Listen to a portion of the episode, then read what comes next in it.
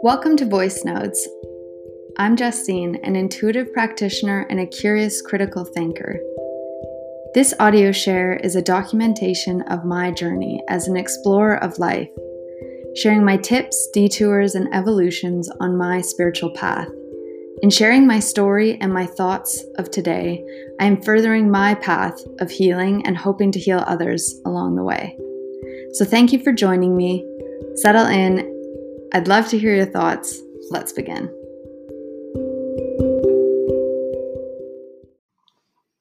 Okay.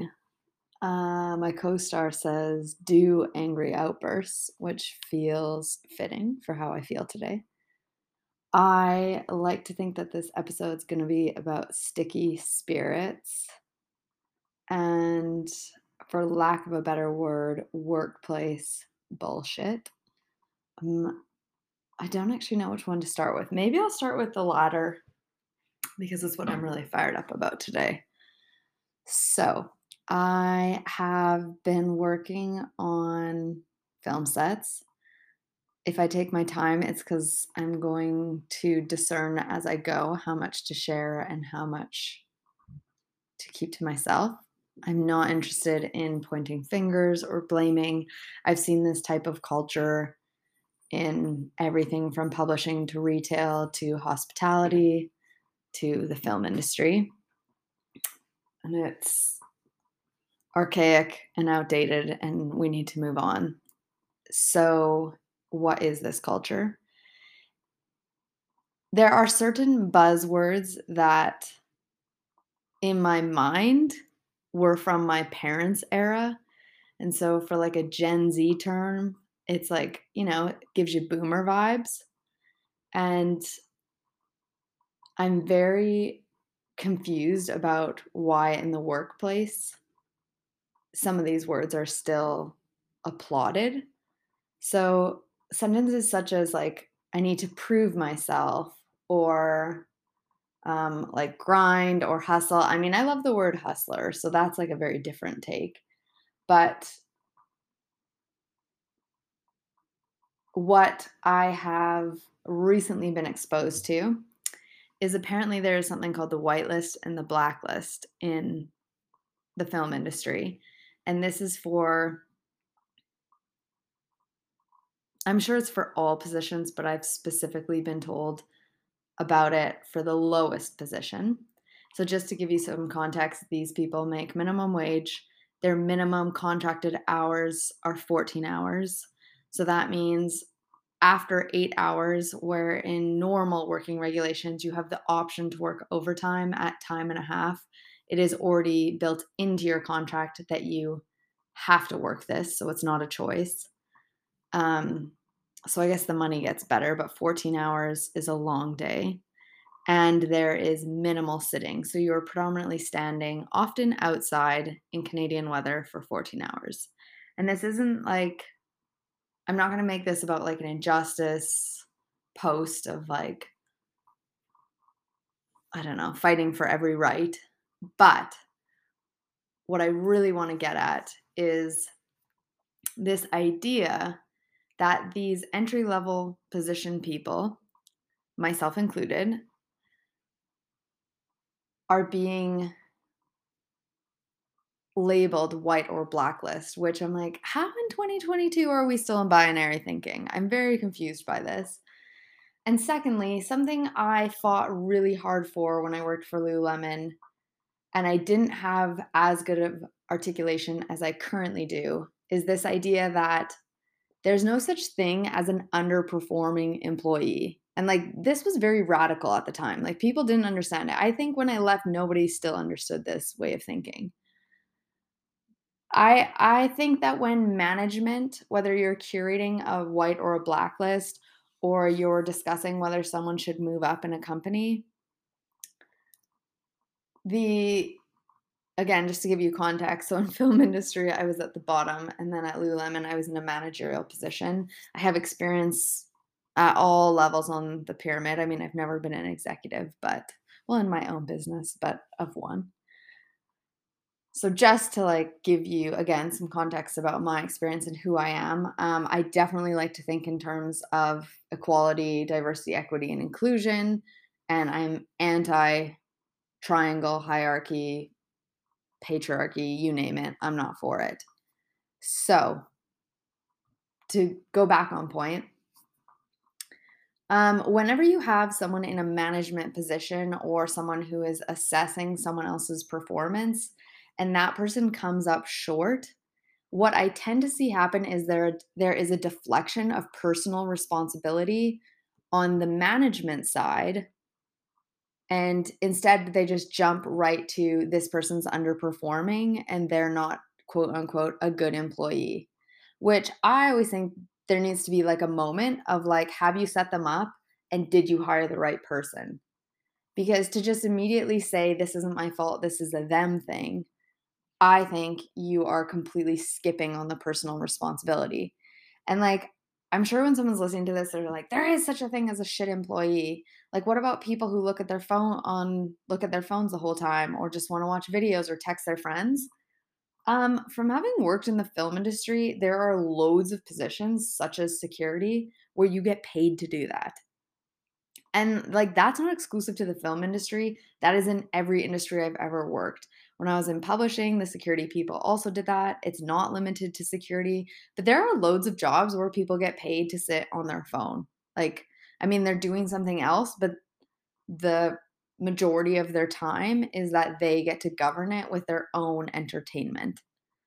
So if you hire someone and that is the mindset that they are in, the question is not like, oh, they're failing to perform X, Y, Z, which are these tasks that I've laid out because they have like low energy or they're not good with people or they're like slow to react. The position I always take is like, number one question, did you set them up for success? Number two question, why did you hire them? If the answer to the first question is, I did everything I could to set them up for success, then you go to the follow-up question, which is like, well, what was it you saw in them when you hired them? Because I'm like, you obviously saw something. So don't pretend that you didn't. And don't pretend that someone just like landed in your lap and you're like, oh, I'm stuck with this sloth. I'm like, that is never the case. And so often I find that this idea of underperforming, 9 times out of 10, the person who is assigning the tasks poorly communicated that. And on top of that, they also did their job super shit because they never had a conversation or their discernment was way off.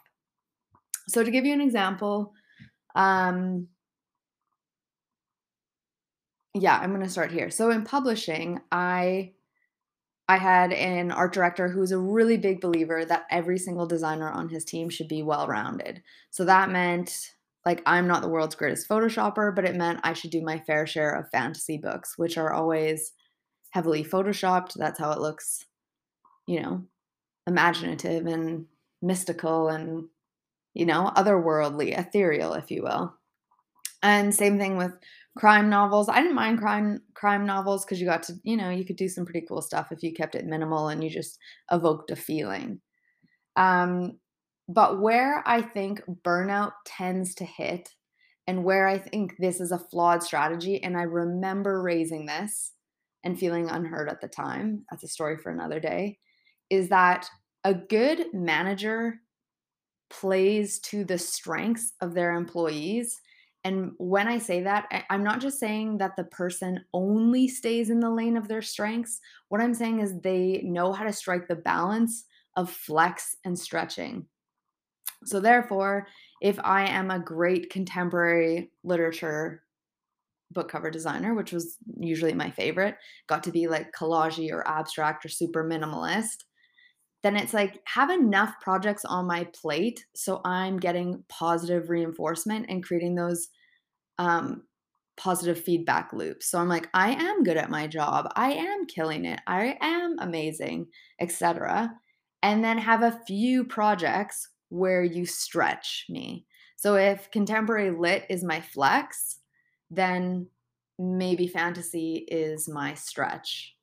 And I think, like I said, a good manager is not only able to discern that, like make those choices that set people up to operate in that space of stretching and flexing, but they're also really good at having the conversation of like, hey, this is what I saw in you when I hired you.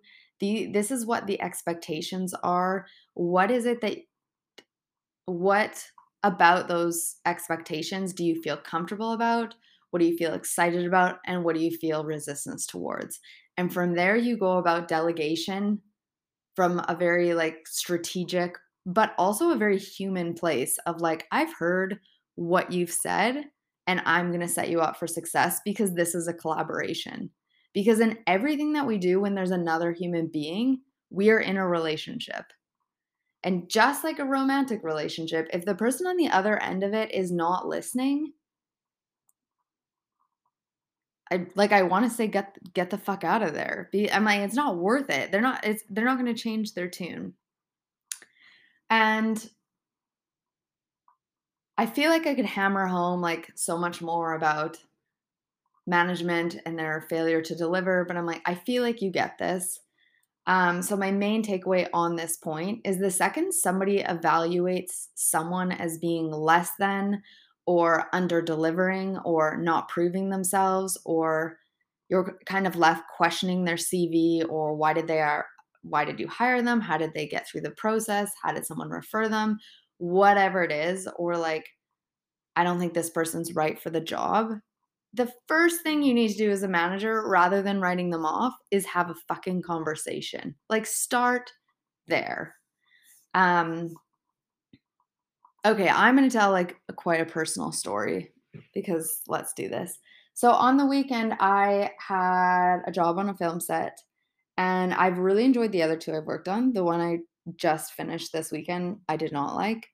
And it was because what I am currently talking about, I felt was not anywhere near the conversation. So when I take jobs on film sets, I am happy to pop in a podcast, watch a van to make sure people don't steal stuff, stand for 14 hours, meet some very interesting people, learn about some other people's lives, have some snacks, get some fresh air, etc. But the reality is like I'm not getting paid to use my brain. It's like a lower income job, and it's just I'm not set up to be stimulated. Like the compensation isn't there, and I think that that's okay. And a lot of spiritual people will be like, no, everything you should do, you should like give it your best. I'm like, absolutely. But you also need to have a fair conversation about what your time is worth. And I'm like, when a certain amount of money is on the table, they only have a limited access to my energy. And that's just the reality of it. And so feel free to argue that, and you can come back to me on that. And it's a discussion I would absolutely love to have. So I'm getting paid a little bit more than minimum wage. I would argue it is less than living wage if you calculate it, but whatever. And I get this job where you have to, I'm like, I don't want to go into it too much, but basically I was not set up to do the job. So there's certain rules that apply with like these walkie-talkies. No one told them to me. So needless to say, I'm like fucking up, feeling under-supported as someone who is loved through overachievement and being like a perfectionist and yeah, an overachiever. I'm just being great at pretty much anything I set my mind to. I had the general sense that I was failing. And why I'm telling you this story is because when I have reflected on it, there is ownership on both parts. Something I'm quite proud of myself for is like, as soon as I felt like I had left the unregulated place of like, the stress has gotten to me, I emotionally cannot handle this anymore, I asked to be moved. I did ask to be moved with tears, which I thought was a very interesting dialogue with the person who came to speak to me. Because I'm like, I get the sense that I think me crying is the bravest thing I could do because I'm standing in vulnerability. And what I got on the receiving end was like, this girl's being super weak, which I could be entirely wrong. But that was an interesting moment too, as well, to assess and like navigate. And you're like, well, people are at different levels of consciousness and human connection. So great. I'm just going to like let those, the awkwardness of what this situation is, hover. And it's, to be honest, I'm like, maybe it wasn't that way. And maybe this is just me confronting my own upbringing of the fact that it's like, you should never cry in a professional context, which I think is also bullshit. As a manager, I used to always say, I'd rather have a human being on the floor who's falling apart than have someone where I have no idea where they're at with their feelings. I think as a team lead, that's the most important thing. So back to the accountability piece. So when I reflected on this, I immediately was like, oh my God, I'm a super shit employee, whatever. And the reality kicked in of like, A, I'm not getting paid enough. B, like getting paid enough to handle that amount of stress. B, I've never had any sort of training. There was no discussion about the task at hand of the do's and don'ts. And C, there was no awareness as to like what are someone's strengths and weaknesses. And I also think those strengths and weaknesses can vary on the day, because you can show up to work and be like the best person ever in customer service. And just because of the mood you're in, it's like, I don't want to deal with people today. And it's like, if that's the case, then put them in a task where you are not people facing. And it's, to me, that's the most brilliant, simple, perfect example of a good manager is that assessment piece of like, who is this person? Where are they at today? And how can I work with them in that capacity? Because that way, if you don't feel like talking to people, but you're on inventory, or if you're asked to watch a truck to make sure equipment doesn't get stolen, guaranteed that employee is going to nail or like ace that position because it's playing to exactly what they need. But equally, if that person has come forward and is like, you know what? Like, I just lost my cat. I'm feeling pretty low today. You don't even need a reason. Maybe your cat didn't even pass. But it's, you could just, you know, maybe you're just having a day that's off, or you're in eclipse season or a retrograde, and you're like, I'm just not feeling it today. Then it's like, boom, great. You've given me the golden key of where to slot you. I know exactly where to place you. And it doesn't mean that that employee is like, oh, they're just super inconsistent. That's another word I fucking hate. Because I'm like, again, if ever an employee is inconsistent, I would say that the manager is inconsistent in their ability to deliver their communication or what needs to get done, their expectations. So where was I on this story? So the second part of this, I hope I finished that thought. The second part of this is the accountability on the other side. So I think it is really easy to be like, no manager can ever say an employee is underperforming because that's a reflection on them. Although, like, so I do fully prescribe to this belief, but I think the second half of this equation is that the employee needs to be in a psychologically safe environment or just have the tools to be able to communicate their needs. And to be honest, we currently are not operating in a work culture in many industries or many companies where that is the norm. And this is entering the collective, and there are many more companies who are doing this. This is one thing that Lululemon does quite well. I would say they're like scratching the surface of it, and they might use it in an exploitive way, but I think they're headed in the right direction. So I'm not going to throw them under the bus entirely. But this idea of like a check-in or like, how are you feeling, or what kind of job do you want to do today, or, you know, what's up, is so fucking important. And the manager is responsible for starting that conversation, and the employee is responsible for stepping up. So it is on me as the employee to say, you know what, today I'm underslept. I stood for 14 hours yesterday in pretty cold weather. I'm super tired. I wasn't even supposed to be working today. This is myself in this moment, which was on Friday. I don't want to take on anything that's stressful. Like, please assign me to the person who had to watch a piece of grass. That was someone's actual task.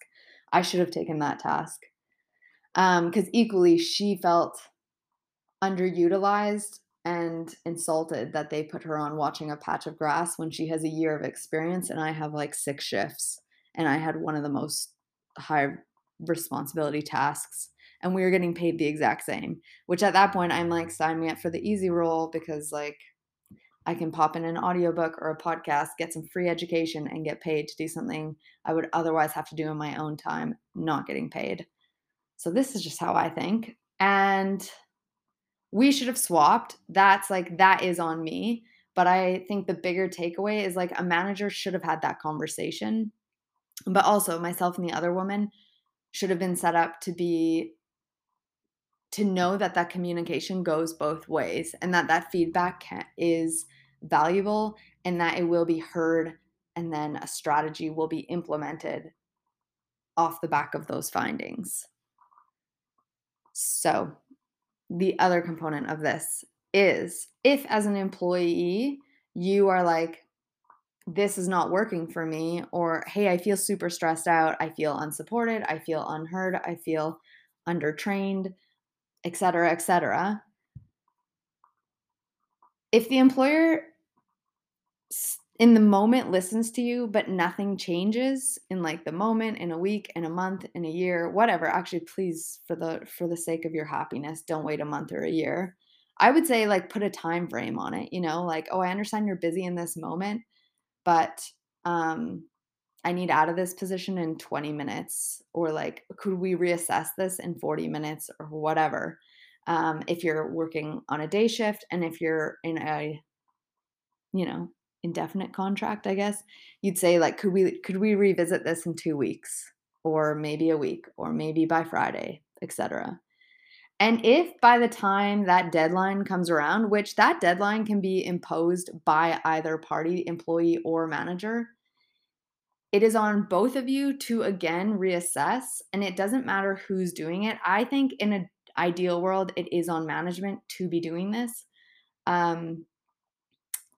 But at the same time, I'm like, we are in a culture where we need to get better at asking for what we need and like following up on it. And so that when we assert a boundary of like, I need a change by Friday, we are taking action that if it hasn't been done by Friday, you're like, hey, like I put this in place and I don't feel like you're respecting it. That's also normal. So, or not normal, but I'm like, I think that is also a healthy approach. So I don't want to like make that ownership on like he said, she said, they said, etc. It's like, this is a relationship. This is an equal relationship. That's the most important thing. Nobody is the one calling all the shots. So have that conversation. So if you say something the first time and nothing changes, I think, so I do rule of 3.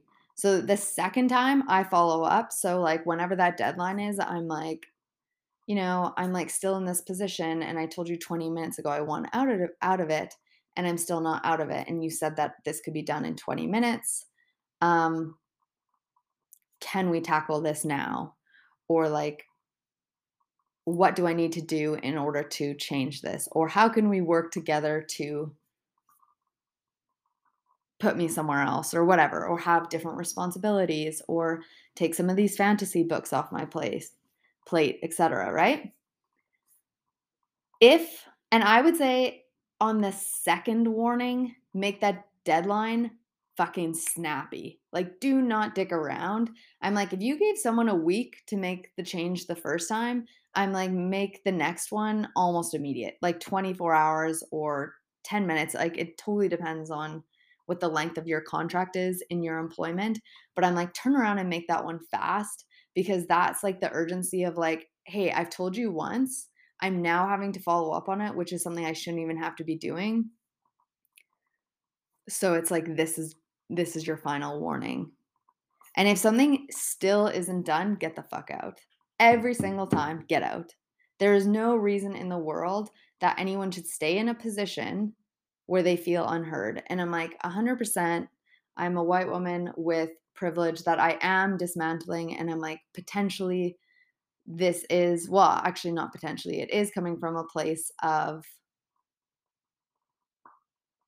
I'm not necessarily in survival mode, and I truly do believe there's like endless jobs out there.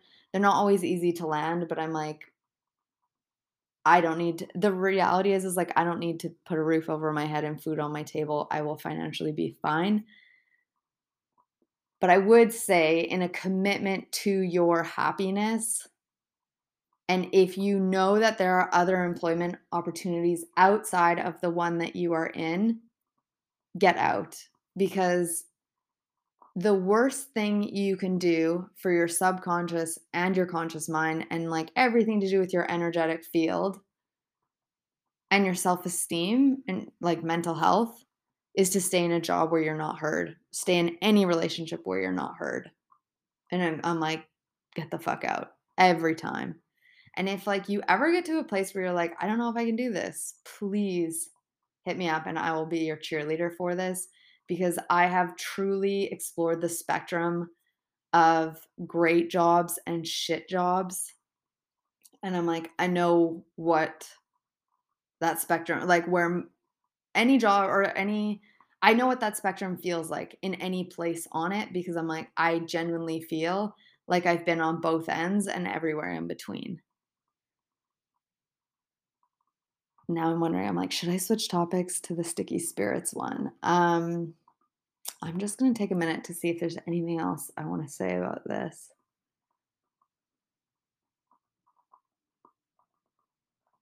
I think that's pretty good. If there's anything I didn't articulate well, let me know. I can revisit that. Yeah. And then the second piece of this, I mean, God, I feel so fired up whenever I speak about like workers' rights and management. I find management so fascinating because, unlike romantic relationships, I feel like I'm very good at removing myself and like seeing what's happening on both sides. And I'm like, there's just a lot of entitlement that exists in the workplace and privilege and hierarchy. And it just doesn't, I'm like, I'm baffled that we live and we coexist, and that like as human beings, we created a work world that supports this. It's so strange to me. Yeah. Also this is such a small one. I think I'm going to talk about sticky spirits another day, because it's like, it's not a full-fledged idea. It's a working idea. The idea of like, you know, when you meet someone who's like a CEO or like a boss's boss, and then you're like, I can't believe I just said this to the boss. That is hierarchy.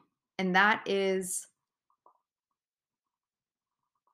again, for lack of a better word, the dumbest shit we've ever created as human beings. It is so incredibly dumb. We are assessing so much, or like we are giving people so much respect on the basis of silly things such as assumed pay grade, status, job title, often age. What else is in there? And like just general identity. And so they're all things that aren't tactile or real. And yet we don't think about that. It's like, has this person deserved our respect? Are they even kind? Do we connect with them? Like, how do they make us feel? And it's like, oh no, it's the CEO. I have to be nice to him. Or again, I was like on set, and like one of the cameramen asked like about something, and I didn't know the answer to it. And I was with someone who's like very keen to get in film, and was like, I can't believe you didn't like fake it till you make it type thing. And I'm like, I'm a human being. I don't know the answer to his question. Like, I'm not the right I'm not his gal, you know? I can't answer it. Find someone else. And this idea, if you're ever in a work environment where there's a perpetuation of like, you can't speak to this person, or I can't believe you're sitting next to this person at this table, or do you know who you're talking to? That sentence, do you know who you are talking to? Ugh, if I can underline that and turn it into the bullseye on a dartboard, I'd be the fucking greatest dart thrower in the world, because that is the most condescending boomer vibe. That's not even fair to boomers, but it's like, it's the most archaic belief system we hold in the workplace, is that people deserve our respect on the basis of nothing, off an illusion we have been told to believe. How insane is that? That is so wild. I'm going to leave this here. It's going on 29 minutes. So that's that. Hope you enjoy it. Let me know.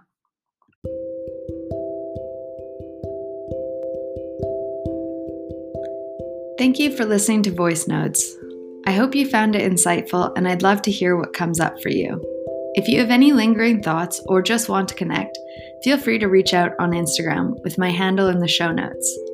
Additionally, if you think a friend or family member would benefit from this conscious exploration, please share it with whomever you feel inclined to wander with. Thank you again for your time, your thoughts, and most importantly, your ears. I hope you have a lovely rest of your day, and see you soon.